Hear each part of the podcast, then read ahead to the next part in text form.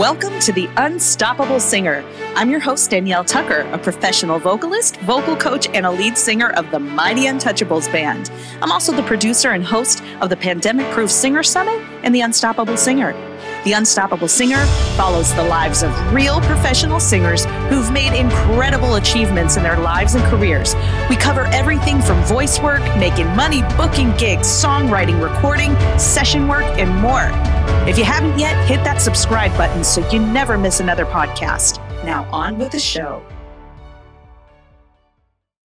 It is voice expert Meredith Colby. She's the creator of Neurovocal for Popular Styles, an innovative approach to teaching singing for popular styles based on brain science. She's the author of Money Notes How to Sing High, Loud, Healthy, and Forever with 25 years plus as a professional freelance singer and 30 years plus as a vocal coach, Meredith has also been a recording singer songwriter, led bands, been a theatrical music director, directed choirs, and was an ED of the Center for Voice, a Chicago nonprofit vocal education resource. Meredith lives in the musical mecca of Chicago. Her clients are voice professionals, coaches, and performers. So without further ado, let me bring her on. Hello, hello. Hi, Danielle. How are you? I'm awesome. How are you doing? I'm feeling pretty good too. I'm excited to be here. I'm feeling so fancy to be on Danielle's. Show. You are fancy and special. I'm I'm so excited to have you here. Just for everyone's information, uh, Meredith and I are in a mastermind group together. That is like a very badass mastermind group. It's pretty spectacular. And um, these women are just so smart and savvy. And I often ask myself, what am I doing in this room? we all do though, right? To be fair. I know that we're going to have a very smart conversation tonight, but the, but the big words are going to come from you, if that's okay. okay. I'll try to come up with some big words, Danielle. Thank you. I appreciate that. awesome. Well, hey, you know, I want to get into um, the vocal science and um, your te- teaching methodologies. But first, I want to learn more about you as a singer because that's the side of you that I don't know yet. So take me back in time and tell me how you got started as a singer, what what ignited that um, light in you, and a little bit about your artist journey back when the earth was cooling off the dinosaurs roamed the planet. Yeah i um i danielle i remember being 10 years old and thinking to myself i just assumed everybody wanted to be a singer. And if you weren't a singer when you grew up then something bad must have happened to make you have to do something else. Right. Because why would you know why would you want to be anything else? So um you know, there's there are a lot of pathways I could take through this story, mm-hmm. but I'm thinking about uh but I'm I wanted to learn to sing. My parents were very supportive. Mm-hmm. They got me voice lessons. Nobody said to me, what kind of music do you want to sing? They just said, here's what singing is. Mm. And so I had voice lessons all the way through high school. Just to be clear, the music that I listened to and that I loved was um, R&B mostly. Mm-hmm. And yeah, I mean some some other stuff, some rock, some singer-songwriter, loved mm-hmm. Bonnie Raitt, but um but mostly R&B and that's what I imagined I wanted I would be able to sing. That's what I mm. wanted to do was sing in a band, be a band singer. Yeah. Uh, and then I had voice lessons and I was learning music I had never heard before in my life, of mm-hmm. course, because it was classical, right? Right. And then I went to college and I got more classical lessons. And then I found out there was a jazz program in Miami. What? So I went to Miami to get a studio music jazz program. What? And I got more classical lessons. Boo. So um, at the end of nine years at this point, I had I was so far from being able to do what I had worked so hard to be able to do because mm, my mm-hmm. voice sounded weird. I didn't know how to sing for the music that I wanted to sing for. Yeah. And I tell that because that's what informs my my current life as I was telling my sister this morning, my entire life is dedicated to making sure nobody else has to experience the trauma that I did. Right, right. Uh, so yeah, so that's the so uh, you know some some stuff went on, but eventually I got on a I was I auditioned for a road band, and so I was I went from being a classical singer to singing in a rock band five or six nights a week for three or four hours every night. Mm-hmm. And you know what happened, don't you, Danielle? Yes. You know what happened. I crashed my voice because yeah. that was the only thing that could happen. Yeah. Uh, so yeah, at the end of like nine months or so, I could not speak anymore, mm. and so I mm. had to go back to my parents' house in Minneapolis and recover. Mm. Uh, and then, so after some of that recovering, I moved to Chicago, and I started working with a, a voice teacher who was a, a jingle singer. Basically, mm-hmm. he also did concerts and stuff, but but he was you know very much in the in the popular on mic idiom if you will you know mm-hmm uh, and he like he got it so he helped me develop this voice that i wanted also i had colleagues i fr- student friends you know from college who helped me as soon as i got here start working. So literally within a month of moving to chicago i was working in in jobbing bands. Um i don't know what you guys call them. What do you call them in california? Casuals? Yeah. Yeah casuals. Yeah. So corporate like, gigs. yeah you know social you know, society bands, right? Right, right. Mm-hmm. So I was working in those bands, and uh, and that's sort of, you know, that was sort of what I did for the next almost twenty years. Mm-hmm. Um, during that time, I started to take voice students because I became an evangelist. not not a not a religious evangelist, a voice evangelist, because right. I was like, I'm going to save all the pop singers from the evil voice teachers, classical voice teachers who are ruining their voices, like what happened to me. So, right.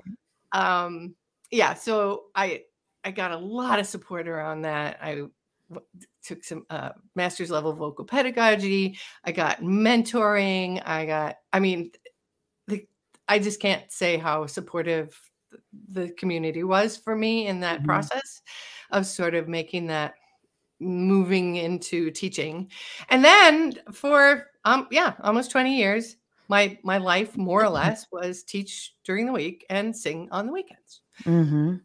so you know occasional casino gig where i'd have a six week thing or a cruise ship where i'd have like a two week thing but mostly it was that for mm-hmm. that time and um yeah, so that was that. And then uh, all of a sudden, I just was done. Hmm. I was just burned out. I was just done. I was sick of carrying heavy gear in three inch heels. Yes. I was sick of getting lost in the suburbs where there was no lighting. Mm-hmm. I was I was just like I was sick of being the only girl on the gig, only female. Mm-hmm. And you know, and uh, the misogyny that happens in the music business, you know, all that stuff. I don't know. I was sick of being ignored as a singer, like nobody listening to me, mm-hmm. and just being the help. I all of a sudden, all of a sudden, I was just done. Yeah. Like the the the good parts, like I had taken all the good parts out of it. Yeah. And then I wasn't experiencing the good parts anymore. It was just like a job. Right. And then I was like, well, I'm just going to do a job. I'm going to do something that pays better and is more regular. Yeah. But also, the other, another thing that was interesting that happened is that at the at the end of those singing years, very end, I had the opportunity to sing the national anthem at Comiskey Park. Oh wow! Which cool. now has some corporate name, and I don't know, but mm-hmm. you know, mm-hmm. so there's thirty thousand people and I and me singing a cappella. Mm-hmm. And if I had uh, any sense at all, I would have been very nervous, but I wasn't nervous at all. I just didn't give a shit. I just yeah. you were you were over it. Can you imagine? I mean, in retrospect, I'm like, what was wrong with me?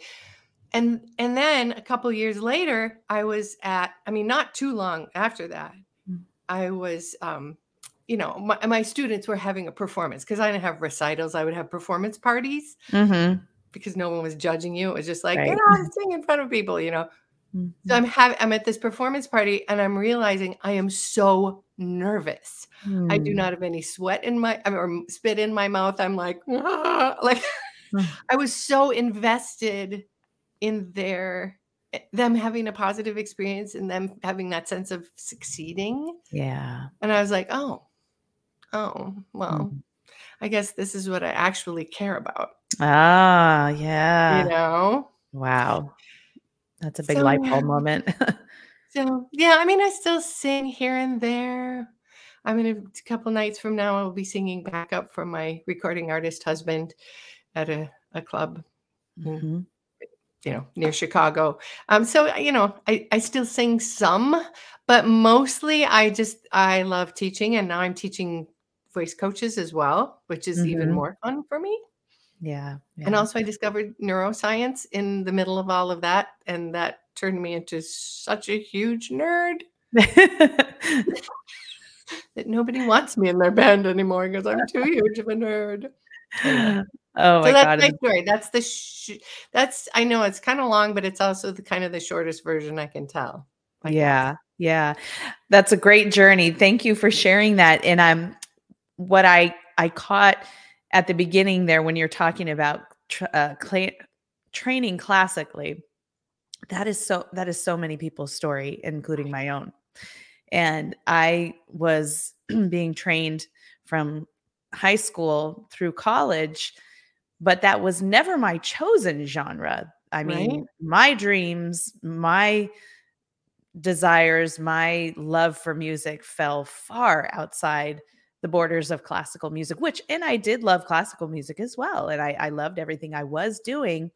But the thing that was lost on me was what is the trajectory here? What is the plan after this schooling? Because Yeah, what's Nobody seemed the to be- plan? nobody seemed to be talking about that part. I, I knew a lot of singers who planned to um, just further their education and go into teaching and everything. Um, but it was rare for me to e- even hear about the classical singer pursuing it professionally. What what was your experience and, and wh- what were you hearing about what's what happens uh, beyond the classes? Yeah, no, I, I I share that experience with you, Danielle. I remember thinking, especially when I was a senior, like, what's the plan here? Right. Like I have these skills, I can Mm. sight read, I can I have pretty good at ears, I can kind of get around a piano keyboard, like I, and Mhm, yeah. Yeah. I, I don't know how to get work. I I don't like, yeah, what what's the plan here? Right, right. And it seems like now, and it seems like maybe kind of just now, things are changing a lot in the academic world when it comes to, you know, the way they're I at, least as far as the um variety of genres that they offer and the different styles and everything. And what do you think uh, the, what's the current status of actual like work training going or training to be a professional? You know, I I, I'm I will agree with you that things are changing, but I am not going to agree with you on things are changing a lot Okay. Because yeah. I don't think they are. Hmm. Um, because I mean, just okay, just as a reflection of the mentality, Mhm. if your daughter, I know she's way too young for this, but let's pretend she's not. Mhm. Um, she's gonna go, she wants to go to college for for singing or for music, right? Mhm. when she looks at college programs, the designation music means classical music, Yeah. Even though the music consumed in the world of Mhm. classical music is 1 to 2%.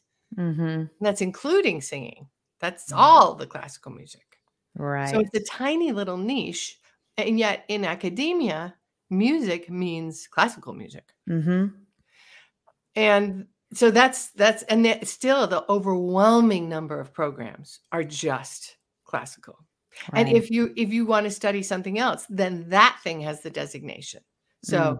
music hyphen jazz, music hyphen music theater, music hyphen contemporary. You know, there mm-hmm. and there are some there are a few programs like I heard I know my alma mater, University of Miami, now has a sort of a build your own music major mm-hmm. where they actually offer classes in business as part of your mm-hmm. So that you can learn how to be a freelancer. Yeah. Um, so so people can do that. People can learn how to be uh, musicians, but also University of Miami is like 70k a year. Yeah. What musician, what freelance musician is going to make that kind of money that right. they're going to, right? Mm-hmm. That's mm. that's the point. A lot of money, man, yeah. to get a music degree. Where, and by the way, I don't know what your experience has been, Danielle, but I have been a professional musician for like hmm, 30 some years now. And um, no one has ever asked me for my degree. Never. Right? Oh, never. Yeah, good point. Nobody gives a rip whether I graduated or not yeah. from a college. Nobody cares. Mm-hmm. I, I mm-hmm. mean, I'm I'm not going to say that it's not great. I mean, mm-hmm. colleges are, are, are a great little incubator. You can be in this alternate reality of just being in the knowledge and exploring and being in community and really it's like this huge growth opportunity. So i don't want to say that that's not a good thing it's a great thing. Is it mm-hmm. worth $280,000 yeah. Yeah. that i i don't know i don't know anymore you know? Yeah yeah. So um yeah. So th- that's that's kind of the thing. It's mm-hmm. I, I think people need to consider I, I think people need to know what they're looking at and what they're looking for when they're going to college for a degree. Mm-hmm. Yeah, definitely. They, it's I think there's I, I believe I gained so much.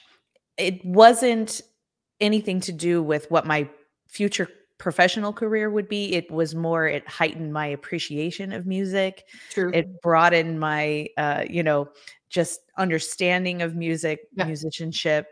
It, it, expanded my network of musicians that I would come to know, you yeah. know, for for many years. So so that you know um, was really beneficial. But you pay that price tag, and then also later find out that you've got to learn a whole different part of the business just out on the streets on your own. you know? Right. Right. on the job training. Which is why I think your thing is so so important, so vital and so helpful and I'm so grateful that you have it. I point my clients at your unstoppable summit all the time. Mm. Not a month goes by when I'm like not like, well, you need to get on her mailing list because Danielle is the person who's going to help you with this. Oh, yes. I really, I'm really grateful for your work. It's really important work. Thank you. Oh, I hope so. I hope it's helping in some way. Um, so let's get down the road where you're experiencing damage to your voice and now did and and so you went and and started working with um another vocal trainer was this person already in the more contemporary music. Oh yeah. Yeah. He was a jingle singer. Right, right, right. He mm-hmm. was um he was the voice of Up in the Valley of the Jolly Green Giant. He was that guy. Oh, okay. You probably okay. don't remember it because you're too young. Vaguely. yeah. I mean, it, he there was a there was a time in the I guess, gosh, from the time I was a little kid, and then through the 80s really until the mid 90s where jingles were a thing. Mm-hmm. And Chicago was jingle central. Mm. There were a lot of people made a lot of money from jingle, jingles in Chicago for a good 40, 50 years. Yeah. And um, yeah, and he was one of them. Yeah. I know. I miss I miss the days of that. I haven't been called to do a jingle in a long time. I know. Yeah. So your you're you're beginning to develop your own private vocal studio where did uh where did your um understanding of this neurovocal science come in oh yeah yeah i wish there was a I need a I need I don't have a really good story about this because it was so you know, it was like the primal soup, you Mhm. know? Yeah. I so I'm a voracious reader. I've always been a reader. And Mm. I read a book, a book by a neuroscientist named Oliver Sacks. And I read the book because it had a cute title. It was called The Man Who Mistook His Wife for a Hat. And Cute. I isn't that cute? So it was all these stories of neuroscience. And I'm like, oh, that was fun. And then I got another neuroscience book and another neuroscience book. And I just started reading neuroscience books Mhm. and then articles and then blah, blah, blah. And so I wasn't, I wasn't connecting the two at all. But there was a point, there was a point at which I did connect them and my head kind of blew up. I was like, wait a minute. Wait a minute. You have to sing in your brain before you can sing out your mouth. Mhm. So anyway, I don't know. My my uh, while I was being interested in just the notion of this, I also was teaching like 15 people a week who Mhm. were all my guinea pigs and didn't know it. Right. Because there was also a moment when because all the people that I taught were microphone singers like me. Mhm. and there was um uh, so again i'm teaching during the week people like me microphone singers and then on the weekends i'm gigging and every place i gig is different than the night before as you know Mhm. it's the nature of the business and there was a point at which i realized that none of us can hear ourselves Mhm. And that the way that we practice i mean I, I can articulate this better now than i could then. Mhm. but when we practice so so we're in voice lessons it's an acoustic environment generally right? Our our teacher or our coach is there and we're in there and it's a room. Sometimes they'll have a microphone but even if they have a microphone we can really hear ourselves really well because we're the Right. only we're the only game in town right at that point and then we practice in the car and we practice in the shower and we practice in our in our living room or we pra- right in all these acoustic environments and then we go sing Mhm. on the microphone Mm. with the guitar amp here and the bass amp here and the trap kit 18 inches behind your butt and the horn section in your ear and right and now and and the monitors pointing at your kneecaps or your crotch That's true. right yep. and so you cannot hear yourself and if you're sharing if there are more than one singer which there usually is and you're Mhm. singing at the same time you literally can't differentiate your voice from the person you're singing with you just Mm. know that you're you just know the chord tone you're supposed to be singing Right. it's Right. backup vocals right so so you can't hear yourself Mhm. and you hear yourself if you hear yourself at all it's radically different than it was in your car Right. sometimes i mean like i was at a rehe- the rehearsal for this coming gig we were in a room we had monitors that were pointing in our kneecaps but i was only hearing my voice as part of like the ethereal whole of all the music that was in the room Mhm. that's a very different way to experience your voice than any of the ways that i described before Yeah. and so if you're training yourself to sing based on what you're hearing, and what you're hearing is so different Mm. from what you trained for, then your brain is trying to figure out what to do. Mm. And this is that sense that singers have. And I know you've had it because everybody who's sung on a microphone has it of like, it's just a sense of emotional unease. Mhm. like i i know these people i know my music i know the venue i got here an hour early i'm good. But i have this sense of like i'm not actually in the music i'm just getting through the music. Mm, Yes. and trying not to sound bad Mhm. and Mhm. by the way i think that was part of why i burned out too because i was really sick of just trying to get through the music and not sound bad Right. that is not a motivating sense Mhm. you know so Do you, uh, do you agree with me? Have you been in that situation? Yes, a hundred percent, hundred percent. I still experience this today. right. Yeah. So, so what that has led me to is an understanding how brains work and understanding a little bit about how brains process sens- sensory information mm-hmm. and where brains collect sensory information from has helped me create this way of of teaching singers how to listen to their bodies from the inside mm. rather than responding by to what they're hearing wow. Which is a very very different experience and also i think it is what great singers do mm-hmm. i think when you're listening to bruno mars for instance let's say great singer pops to mind bruno mm-hmm. mars I don't think he listens to himself all that much. I think he knows what singing feels like. Mm-hmm. And that's what he does. Yeah. It's what it feels like to him. Right. Which is another reason, like, he's able to be, or somebody like Beyonce, right, who are just so like fluent in their uh, vocal expression while they are also dancing and being bombarded by all this other sensory information lights audience uh, sound people all this stuff mm. and they're they don't they just don't have like the cognitive resources to pr- also process what do i sound like yeah but they don't have to because that's not how they relate to their voices. Right.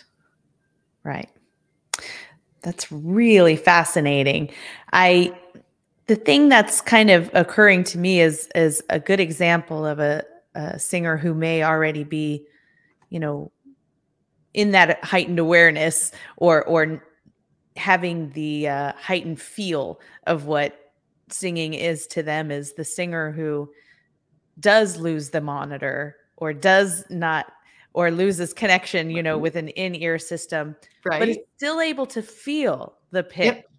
and not over sing it or just completely go out of, out of key you know would that be a good example yeah it's perfect yeah. i remember seeing james taylor a while back mm-hmm. long while back actually but it, yeah even that that happened mm-hmm. like he's singing he's singing he's just singing and he you know he sounds like you know butter melting on toast that guy yes. right uh-huh. singing along and then he gets to the end of the song and he goes, uh, he says into the microphone, uh, I lost my monitor halfway through. Could you guys? And then they he talked a little while on the on the microphone, and a, a guy came out, and he ran out again. Uh-huh. Nobody in the audience knew that that had happened, even me. And I'm mm-hmm. like, you know, super ears girl. I couldn't tell mm-hmm. because he doesn't really care that much. Yeah he just knows what it feels like. Right. Mm. So how do you how do you start in your studio? How do you start um, to help singers begin to make those connections? So it kind of depends on how long I'm going to get to work with somebody mm-hmm. because brain work is organic and it depends on this thing called neuroplasticity. So your your neurons in your brain, they are comprised of the the cell body, which is you know the body of the thing, and then it has these things called dendrites and axons, and those are these spindly bits that come out from the cell body, and they receive and send the information to the next door cell body. Mm-hmm. And so when we are we are always changing those connections every time mm-hmm. you learn a new skill you are changing those connections okay. uh, every time you're trying to call up an old memory you're changing those connections mm-hmm. so we're always doing this thing called neuroplasticity where we're, we're changing the chemical or the mechanical makeup of our neural environment in our brains mm-hmm when we do that on purpose, it takes some time. Yeah. And so if you think about any skill that you've ever learned uh, on purpose, so I don't know, have you ever learned to like do something like rollerblade or anything like that? I'm sure I have. okay. Well, let's imagine that you're Okay. going to learn to rollerblade. Okay. You, when you first get up on the skates, it's going to feel super weird Mhm. because your brain is looking for a memory of that and it doesn't have one because you've Mhm. never been on those skates before. right. So your brain is not able to do what it does best, which is predict for things. hmm And if if every day you get up on those skates and it starts to become more familiar and your brain knows how to predict and so you are engaged in the process of neuroplasticity. As you experience yourself getting better and better and better at rollerblading, more confident, more solid on the skates, more on the blades, more able to move forward, more able to navigate bumpy pavement, all this stuff hmm those skills that you are becoming familiar with represent the neuroplasticity that's happening in your brain. Mm. Okay. You are creating what I love to call a file. hmm It's the it's your rollerblade file. You have a file called rollerblade that has to open before you can rollerblade. Right.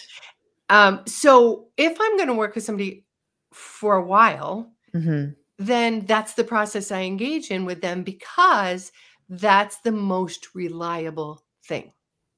If we can teach the singer how to change their neurology hmm such that they respond to their singing in this other way, this more sensory way, um, rather than the listening way, hmm then they're they're golden. It and it's kind of cool because it happens a little bit magically, which is never stops being fun. Yeah. Um, but yeah, so so if I'm going to get to work with somebody for a while, that's the process we're going to engage in. But that's usually because again, because it's organic, it takes you know a while, 3 Mhm. at least three or four months. That's going Mhm. to take. But the things that the tools that I use to achieve that are also applicable as just as techniques. hmm So if you were to come to me and say, Meredith, I th- th- I love this song, but I don't love the way I'm singing it, hmm then we could work on that together, and I would be able to throw you some of these techniques that might give you the freedom or the more accurate expression that you're looking for as a singer. Right. Okay. So it's kind of nice that it does double duty. We could do the fast version or the slow version. But the thing is, it, it- whatever you and I work on together may or may not stick for you. Right. This sounds like something every singer should have a foundation in. But in your studio, what are some examples of challenges that singers come in with that you're able to help them with with this method? Oh, that is a good question, Danielle. That is a very good question. Hmm. Okay. Here. All right. Can we t- can we talk about microphone singers for a minute? Let's talk about them. Let's talk about them because that's who's watching this. Is people who sing, people who sing in bands, or they're singer songwriters, or right? They're people who are Mhm. gonna always sing on microphones. And sometimes those people are afraid to work with voice professionals. Have you Mhm. found this to be true? Sure. Yeah. And what has your experience been about why they're afraid? Because they don't want to change their voice. They don't want to be changed. They don't want to be changed. Mhm. Exactly. Mhm. And this is the big disconnect that Mhm. voice people who call themselves voice teachers because they don't understand what voice coach means in our world. That's I'm hoping to change that before I die. There's a difference. Um so most people who train voice tra- train singers. Mhm. they have come through a process where they have learned like you and I came through where they have learned to sing a certain way. But the the invisible thing that's really important it's it's it's everywhere in their world is that they learned how to sing. Mhm. because that kind of music is very specific. And it's very rigid framework Mm-hmm. And in order to call it the genre that it is, you have to sing based on those rules within that framework. Right? Right. So those people learned how to sing. And then they go out into the world and they teach other people how to sing. But people in popular styles don't want to learn how to sing. They know how to sing. If they're seeking out help, it's because they have an issue with their voice. Mm, yes, right. Mm-hmm. A lot of times, people, I would say way more often than not, people conflate voices and singing as though they are the same. They are not the same. Like people will say, Oh, I love her. She has such a great voice. Well, mm-hmm. maybe, maybe what you love about her is her voice. Possibly. Very likely, though, what you really love about her is her singing, mm-hmm. which is different than her voice. Right. That's a great point. Mm-hmm. So, as because singing is a skill, singing changes. You're mm-hmm. not the same singer you were that 20, 10 years ago. Mm-hmm. You've changed as a singer. Yes. So when people are voice coaches for people of popular styles, they they may or may not understand that they're not trying to help someone with their singing. What they're doing is they're trying to help them with their voice so that their voice, the voice is responsive to the intentions of the singer. Mm-hmm. Because when people come to me with problems, their problems are have everything to do with their voice. I uh, I'm I hate my break. I fati- well, I deal with a lot of professional singers, so fatigue is there is the number one reason. Yeah. Like I have to be able to sing a 4-hour gig tonight and then again tomorrow. Right. And I have vocal fatigue. So that's a voice thing. They don't want to change the way they sing. They want to be able they want to be able to sing two nights in a row. Yes. So the work that I do with people is about creating a responsive a strong responsive voice that has a great range. Mm-hmm. So that they can express themselves however they want. Right. Right. And I think that's that's when people are afraid to go to get voice training they're they're afraid for a good reason that's not an uh, unrealistic fear, fear right i agree and they don't know the question to ask and the person who is offering their services also doesn't know the question to ask because mm-hmm. the question to ask is are we learning to sing or are we learning are we working to make a more responsive voice mm-hmm. those are different things yeah. Oh, I see that. Yes. I'm you mentioned range and I think this will uh, this will take us to the book that you wrote too. Everybody that walks through my door, their number one goal is range. You know, yeah. they yeah, yeah. That's, the number one thing that they say is like, oh, I just I'd like to expand my, you know, range and um that coupled with wanting to learn to use a mixed register mm-hmm. you know and and have more power in the voice so where where and you have written a book called money notes how to sing high loud healthy and forever what how do you start with the singer who comes in with those questions maybe not necessarily the professional because like you said that that's that's generally you know addressing the fatigue feel of it, but um, just the singer who maybe hasn't learned the skill yet of, right. you know, um, changing from one register to the other. I guess is where I'm getting. At. Right, right. Oh, we it would be fun to talk with you about this over a beer sometime. See what you do. Hey, with people. Next time I'm in Chicago. yeah, next time I'm in California. Um, yeah, that's it. Okay. Yeah. So that's that that's the thing, the main thing that mm-hmm. people tend to want. And the holy grail of singing is what I yeah, call it. it is the holy grail of singing. And I I have a very systematic way of teaching people that skill. First this, then this, then this, then this. Mm-hmm. And as they understand that skill, they move into being able to accomplish it. Mm-hmm. It's tricky and it takes some getting used to. Mm-hmm. And I think one of the challenges that singers can run into is that they think there's a simple answer. Mm-hmm. They think they can understand it in their brains.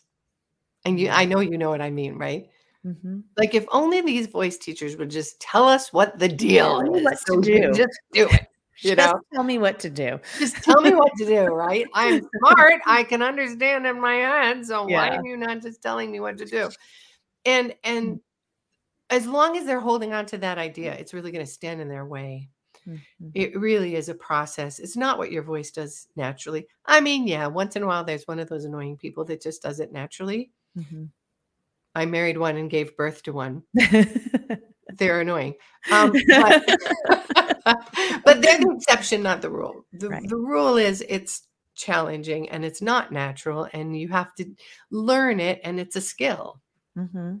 And if somebody has a way to do that, I mean, I have, because that's such a big deal in our industry, mm-hmm. that's one of, that was one of my motivations for creating a very systematic this, yeah. then this, then this, then this way of approaching getting those high strong notes but i will tell you one thing that i think you're the people who are watching this might appreciate so i have a video that's called the number one secret to hitting your money notes.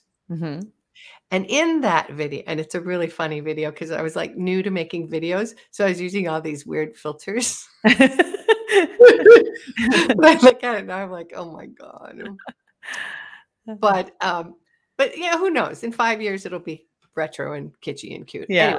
Anyway, um, but in it, there's a one minute compilation that I made of a whole bunch of singers hitting their money notes. Boom, mm-hmm. boom, boom, boom, boom, boom. And when you hear it back to back like that, you notice a couple of really crucial things that we tend to miss in context. Mm-hmm. And that those two things are that it's not a nice sound. It ain't pretty. Mm-hmm. And it's not as big and fat as you think it is. Right. It tends to be kind of skinny and whiny. Mm-hmm. And so when you take away the context of the song and the greatness of the singer, and you just go note, note, note, note that they're just belting out, right? Mm-hmm. You go, oh, oh, well, maybe the thing that I was shooting for isn't really the thing I actually want. Yeah. Which, by the way, is the reason I don't use the word belt. Right. Because okay. I think that word holds people back. Yeah.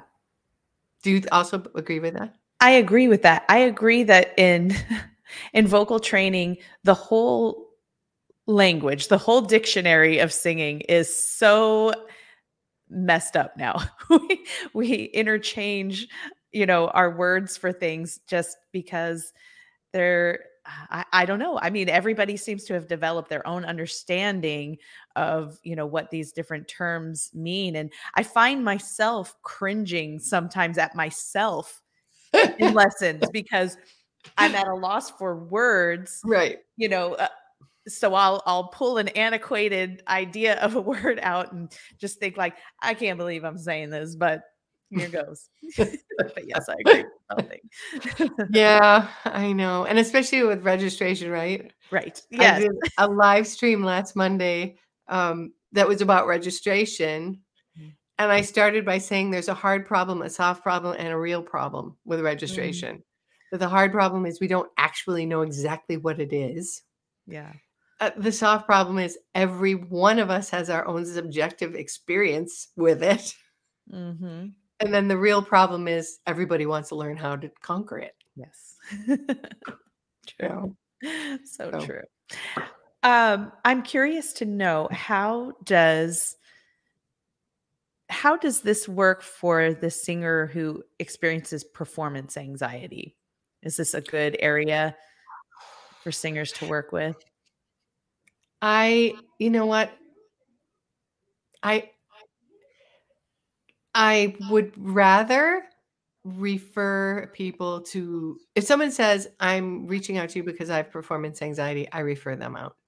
Mm-hmm. Because that is not my area of expertise and there are mm-hmm. people out there who know so much more than I do about that. Um that I I I just rather would stay in my lane.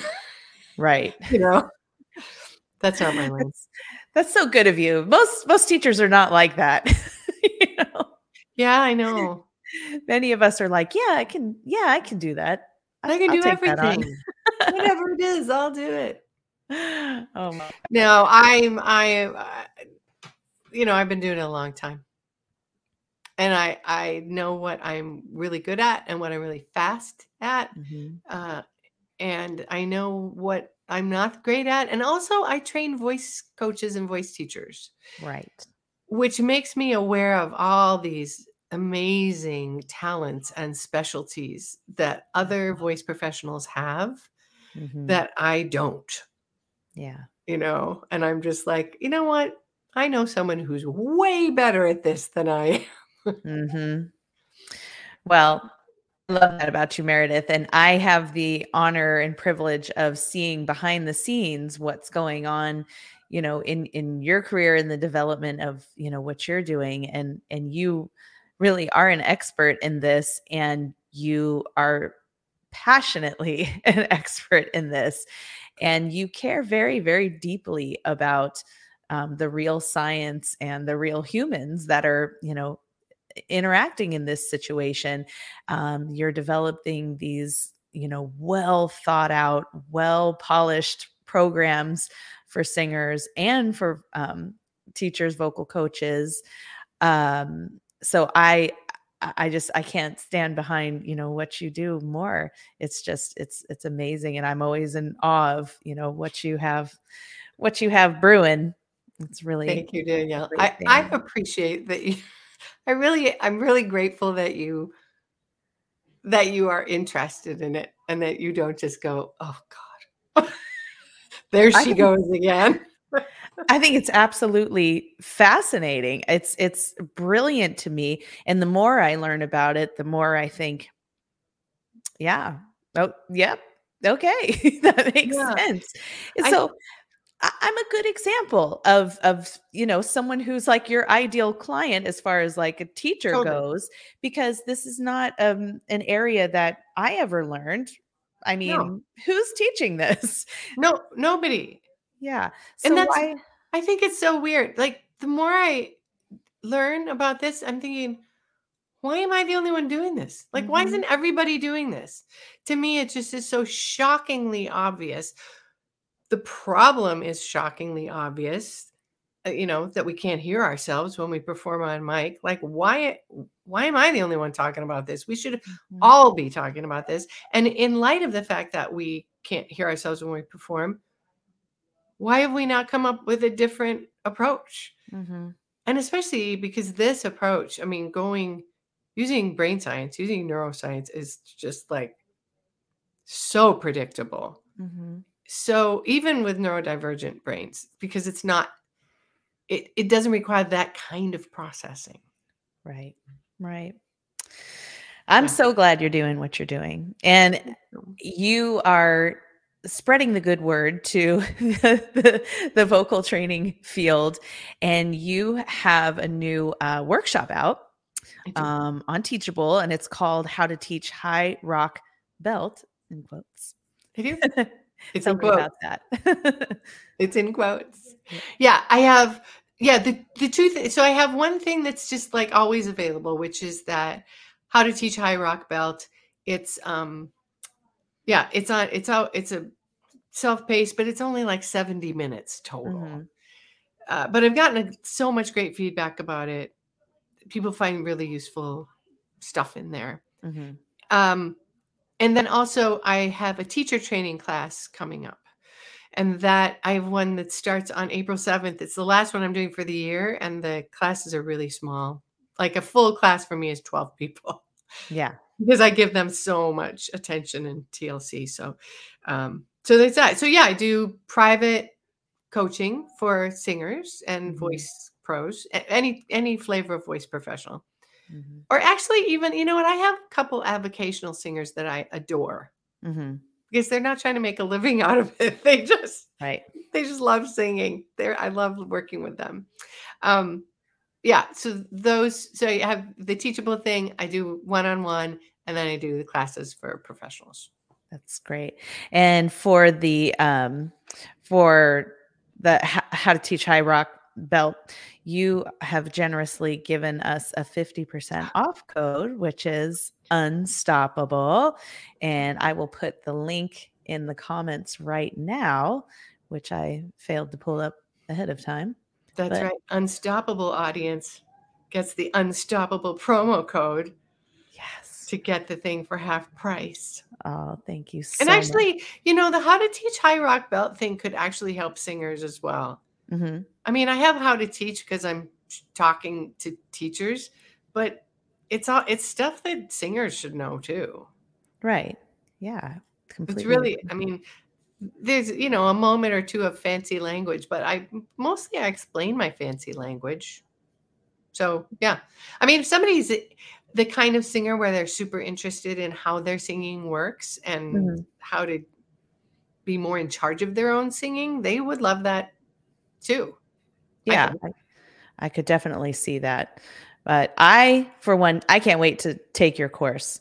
Um, the more I hear about it, the more fascinated I am by it. So I'm just, you know, again, I really want to acknowledge, you know, what you're doing. I think it's so needed in our field. And I just feel so honored to have a front row seat to what you have going on. And um, thanks. I put the link in the comments, but I also posted up your uh, Instagram, LinkedIn, and your website so that everybody can check out just more about you in Great. general. Yeah. I mean, I put up a lot of content because I like to be helpful. Mm-hmm. So, and I try to think about like what questions have come up and what will help people. And so, yeah, so I have a lot of content on YouTube and the socials and I have a really active blog. And so I, I do, you know, I do have to make a living. Sometimes I can't generate free stuff constantly, but mm-hmm. sure. but I do, I do try to do, you know, offer up uh, free stuff as much as I can. Yeah. Well, thank you for that.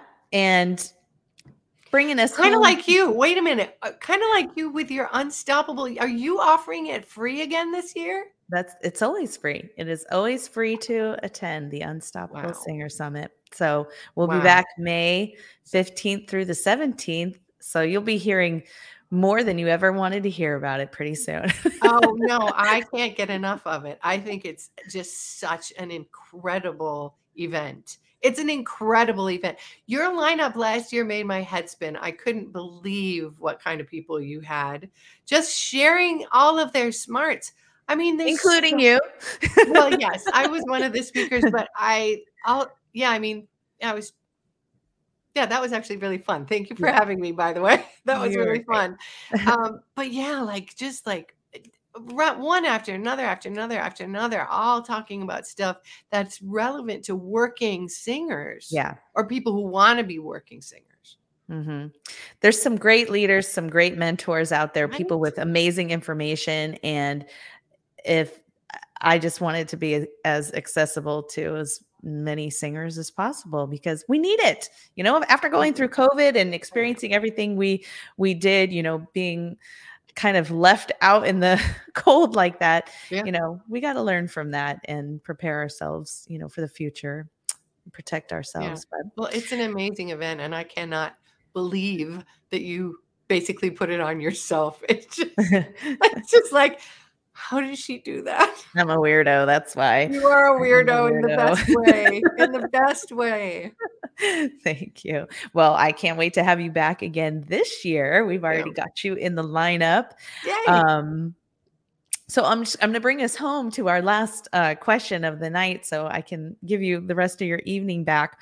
Um, going back to your, you know, your study and the programs that you put together, I have seen you have had many many challenges to overcome with you know getting your messaging across getting people to understand or being open to understanding you know what it is that you're doing um, that along with everything that has led you through your personal and musical journey until now what makes you unstoppable? What makes me unstoppable is the idea that I can help the next young singer have her voice without all the struggles that you and I had. Mm. That if somebody takes, if I can train a voice coach to change the way she helps her clients, that means that one voice coach is going to affect dozens, hundreds of lives. Mm-hmm.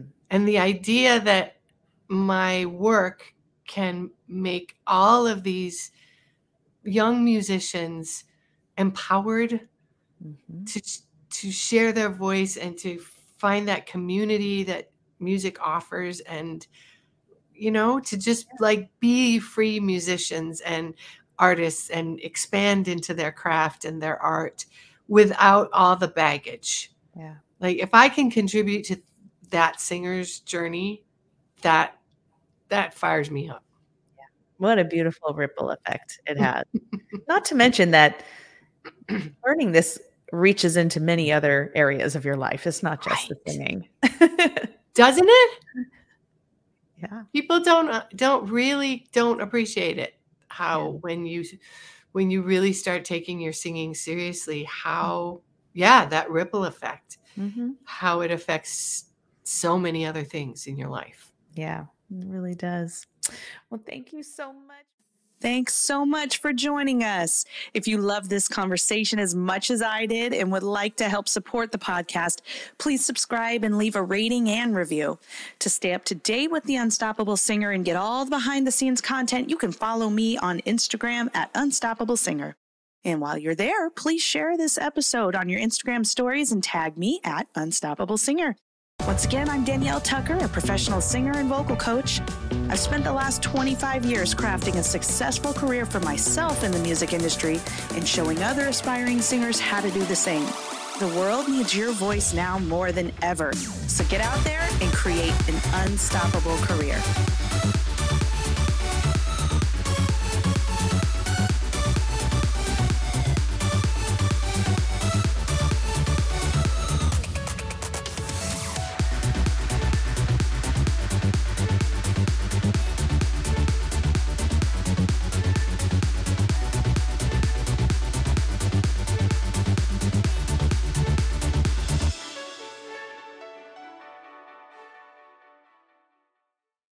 Thanks so much for joining